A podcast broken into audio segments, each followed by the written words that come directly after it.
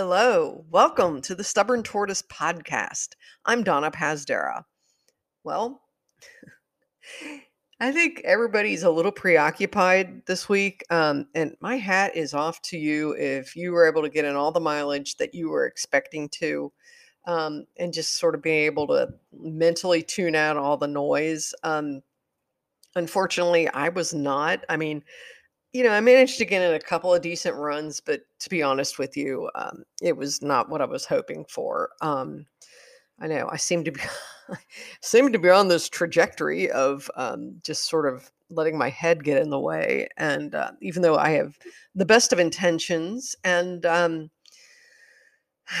so yeah, so this pandemic continues to rage out of control. Um, okay you know me, I'm always very personal, and uh, I'll just share something with you. So, yesterday I ran five at uh, Hardberger Park West, um, which is one of my favorite local parks, uh, just because it's got like real trail on it. And, you know, I did okay. It was fine. I mean, it wasn't especially fast or anything, but I got in five. Um, and then afterward, I went over to the HEB which is almost across the street. It's this uh, plaza called Alon, I think, or Alon, I don't know. Um, everything's pronounced differently in Texas, so I never know.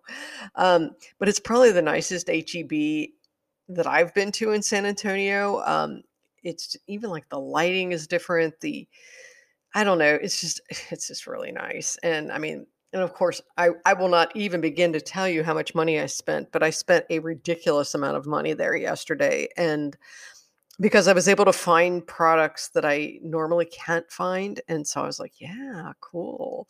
You know, I'm going to take two of these instead of just one, you know. anyway, yeah, it was kind of embarrassing. But anyway, I, uh, but I got in there and I don't know, there's just something about the ambiance of that place it reminded me of the Kroger store near my sister's, and it just made me really start I'm sorry, I, I don't want to cry, but it just made me miss her, and it just made me miss my family, and you know, going back home, and you know, we've she and I have talked, just in case you you know are just tuning in, okay.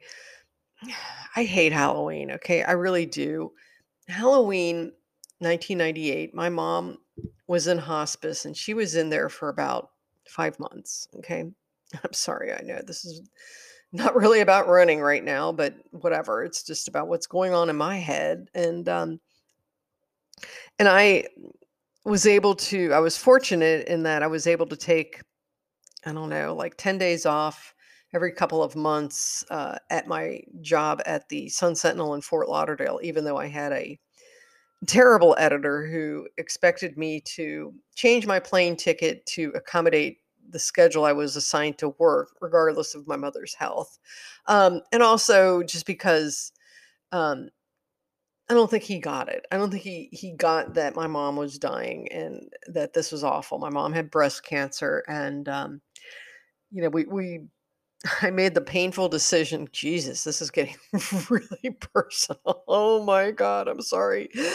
Anyway, uh, but hey, you know, I don't mind telling this story because it's important to me and, and, and I like sharing it. And so when my mom turned 63, we I went home and we had this nice birthday party for her. We went to Benihana, which was like one of her favorite places, and we all wore birthday hats and and whatnot. And um, but even in the middle of the night, I mean, because I was back home on one of my 10 day, you know, stays and, um, you know, she was having trouble getting out of bed and, you know, I'd have to like sometimes call a neighbor or even 911 just to help her get off the floor, you know, because I couldn't always do it or to get her off the toilet, you know. And so, um, yeah, it, it was, it was really hard. And anyway, so we put, so I had to make the decision, um, August 8th 1998 that we needed to put my mom in the hospice because we knew it wasn't going to get any better.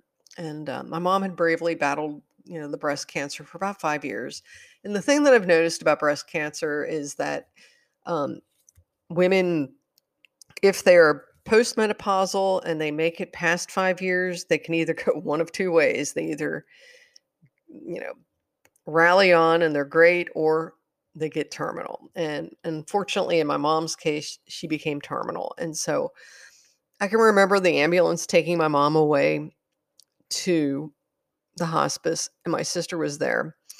And we just stood there on the, you know, the, you know, in the doorway of the front, you know, the of the living room of my mom's place and just were weeping and hugging each other because it was just it was horrible. It was just horrible to make that decision and that choice because I felt so guilty and I felt so responsible for it. Um, I don't know why I'm telling this story, but anyway, fast forward, you know, my mom hung out for about another five months and it got to be Halloween and um, I was on one of my fortunate trips home and um, and actually the trip before, I think my friend uh, Sean, uh, an ex-boyfriend, but really more of a dear friend, um, he ended up uh, flying up to Ohio, uh, and we met up. And uh, you know, he hung out with my mom. They they shared this interest in junk food and watching Golden Girls. anyway, and I, I can also remember before my mom, you know, got really ill, we uh we watched the full Monty. She also she she loved the full Monty and she loved um the Birdcage with Robin Williams. And so we watched I, I can remember taking her to see that at the at the cinema.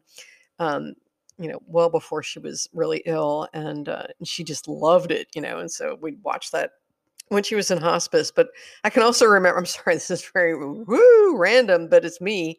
Um, but I remember also like one night we were we'd been watching the full Monty and she was like, "Well, I think I'm getting a little tired. I think I'm going to go to sleep." And I'm like, "Okay, cool. I'll I'll come back tomorrow and we can finish, you know, whatever."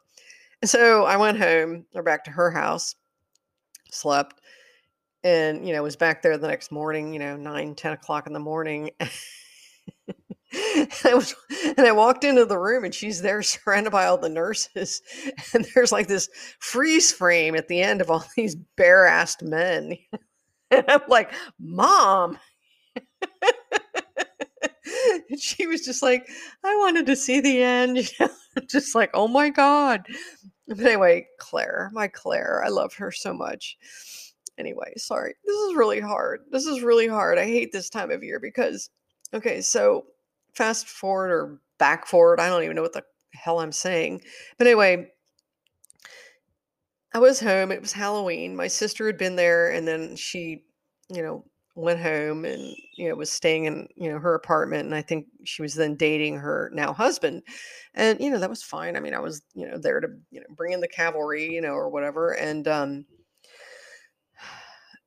but yeah, so we were watching, what were we watching? The Fog with God, I can't remember who in the world is in that, but it's kind of this scary movie. I don't know. We were just watching a couple of scary movies, and um, and I decided to stay the night with her. Um, I had a little cot on the side of her bed, and um, and and later that night, she kind of woke up and she couldn't speak anymore, and it was terrible. And I had to. this is so hard for me because I feel like I'm processing a lot of post traumatic grief and that's not really what this podcast is about, but you know what? I'm just going to share it with you anyway. Um, and she just she couldn't speak. She was just sort of like repeating things, and it was almost like she was huh huh huh huh. I don't know. I, it was horrible, and so I had to call the nurse. It was like about three o'clock in the morning, and she, I can remember her reading, you know, the Lord is my shepherd, you know, blah blah blah, you know, out of the Bible, and you know, I'm just sitting there like, oh my god and then they had to start giving her morphine. And again, I had to make the call to put her in the hospice, and then I had to make the call to have her put on morphine, which basically meant that we lost her at that point because once you're on morphine, you are not able to communicate with people any longer. Okay. And so that was really, really, really hard. And so she hung on for several days. I mean, I, uh, you know, I, I remember calling my uncle and saying, you know, her brother, and I'm just like, Uncle Johnny, you know, you really need to get here to see my mom because she's gonna die, you know. And, and with my dad, my dad died of cancer also, and he, um, he just kind of went and like a couple of days. I mean, really, he just went like in about a day or so once we got him in hospice. I mean, he had lung cancer and it was had not been diagnosed properly for months, and so he basically from the time of you know diagnosis to the time he died, uh, it was about three months, and so it was a real different experience with my mom. You know, she just was like hanging on. You know, she became kind of like the the rock star of the you know Cincinnati hospice, and um, you know everybody loved her, and you know of course they did. You know, my mom was awesome. My mom was like this incredible. I mean, I I, I can only pray that I I am the person that she was. Or that I become the person that she was. And I mean, in some ways, I think I can, but in other ways, I'm not sure I can, you know. And, and anyway, and I'm going to tell you another little story about my mom because I don't know. This is this is not really about running, but it's just it's hard and I need to process this and I'm going to share it with you. It was a few months before my mom died before she went into hospice. I think it was like June and I happened to be home and like the social worker I don't know if he was from hospice or wherever, but he came over to my mom's house and it was like on a you know afternoon whatever, you know, and I'm just hanging out. And she told him this story and it blew my mind because I had never heard this story before. And she was telling him that, I mean, I knew my grandmother, my mom's mom, had tuberculosis. And, you know, but that's kind of all I knew. It was just kind of like, eh, yeah, she had TB, you know, whatever. But instead, my mom said that most of her childhood was spent away from her mother because they put her her mom in a sanatorium you know these these hospitals that were allegedly clean or whatever, and you know, where they put TB patients. And so every Sunday, my grandfather would load my mom and Uncle Johnny in the car and they would drive over to the sanatorium. It's kind of like COVID right now. Only war. I mean, you know, I don't know. I, I don't know if COVID's worse. It probably is because you can't even see your friend, you know, your your loved one. But they would bring grandma, my mom's mom, to this big, you know, atrium or this window and they would wave at each other. And that's how my mom knew her mom. You know, for the first 18 or so years of her life, or the majority of her life. And by the time my grandmother was released from that sanatorium, my mom was 19 years old and a newlywed. No one had taught her the facts of life. No one had taught her about a lot of things and fortunately there was like a woman that lived i guess in their apartment building or something alma um, who kind of you know was a second mom to my mom and kind of gave her you know some tips and things like that and so i but i just sat there listening to her tell the story and it was just mind-blowing because my mom my mom was such a great mother. She Oh God, I'm sorry. But she instinctively knew what to do. She had me and my sister. Okay, she stayed at home with us until we were like in high school. My dad, you know, we we were not rich by any stretch. In fact, we had, you know, I think I've talked about this before, but we we we had to move from the house that my father built when I was born because we couldn't afford to live there anymore. But, you know, my mom stayed home and made sure that we were taken care of and that we were loved. And it just still affects me this day. It's like, my God, she had no role models, but she knew what to do. And I think it says a lot about her. And, um, I mean, my mom wasn't perfect, of course, but, you know, nonetheless, I feel like she was this this incredible role model. I mean, she was like involved as like a Girl Scout leader, Mothers Club president, you know, at our school. You know, even helped out with 4-H, you know, in the sewing and cooking, even though I couldn't sew worth a darn. but she always seemed to know what to do. And I mean, and I was always, once I became a teenager, I was sort of like this reclusive, surly sort of kid, you know, and and I guess kids go through this as teenagers, but you know, I definitely did. I mean, I was fairly fairly social as a, you know, younger person, but as I, you know, entered puberty, I think I just I just didn't need to be around my family anymore. And I just kind of locked myself in my room. And my mom always knew when to knock on the door and come talk to me and just kind of draw me out. And um, so, yeah. Anyway, so this time of year is really hard because I think about her and um, it's been a long time. And um, and I miss her. I dream about her and I I can remember one time I had a dream about her and she was just like I'm like, "What do you look like now?" And she's like, "I still have my smile." And I woke up and I just felt so comforted by that because it just felt so good. It was like, wow, okay. This is this is cool, you know, because if you look at the three of us, my sister and my mom and I, we all have the same smile. And I think there's something comforting in that. And um anyway, so my mom hung on for a few more days and friends would come in. It was just sort of like this weird reversed funeral service. I mean, oh, and let me just tell you something else. My mom, oh my God, this is how much she loved us. she picked out her own urn because she wanted to be cremated. And it was like July of that year, or no, I guess it was probably September, October. I don't know. The funeral director came over and she just wanted to make sure that my sister and I didn't have to go through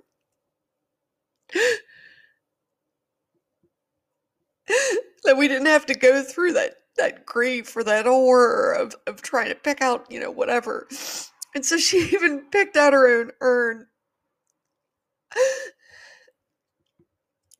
Anyway, I'm sorry. This this is this is not what I was planning to talk about today at all.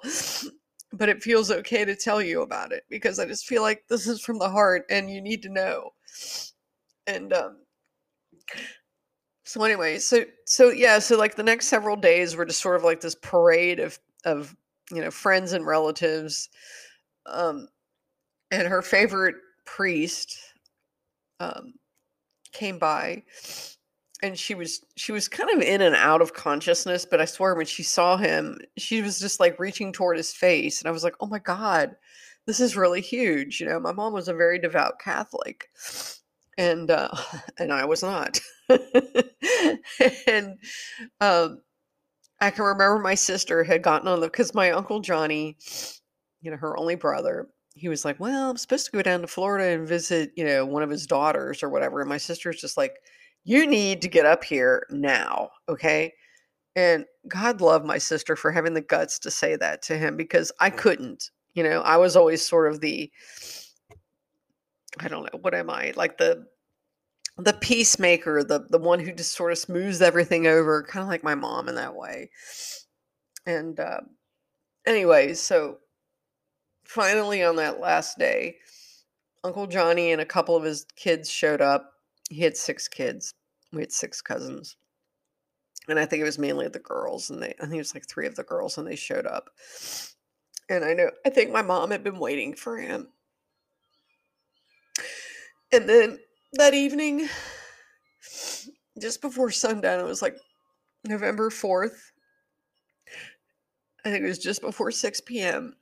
And it was the weirdest thing because this, and I'm not like a religious person at all, but it was the weirdest thing because we all noticed it. The sun was setting because I think daylight saving time had switched over. And um, the sun shone through the blinds in her room. It it just shone on her.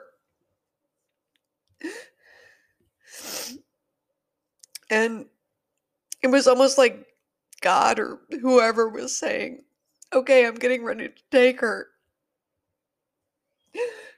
And then just a few minutes later, she drew her last breath. This is the horrible thing about cancer deaths or at least in my experience with my parents, is you're standing there and you're just watching them take their last breaths. then suddenly it just stops. And then I remember my sister and I giving her a little kiss on her lips, even though her lips were blue and she was cold at that point. And that was how we said goodbye. But anyway, this time of year, I don't really like it. It makes me sad. But I think I'm especially sad this year because we are in the middle of this stupid freaking pandemic. We've got this election that has me like in knots. I just, I, you know, I'm just praying it's like a battle of good over evil. And I'm sorry if you're a Trump supporter. I can't, I can't. Okay.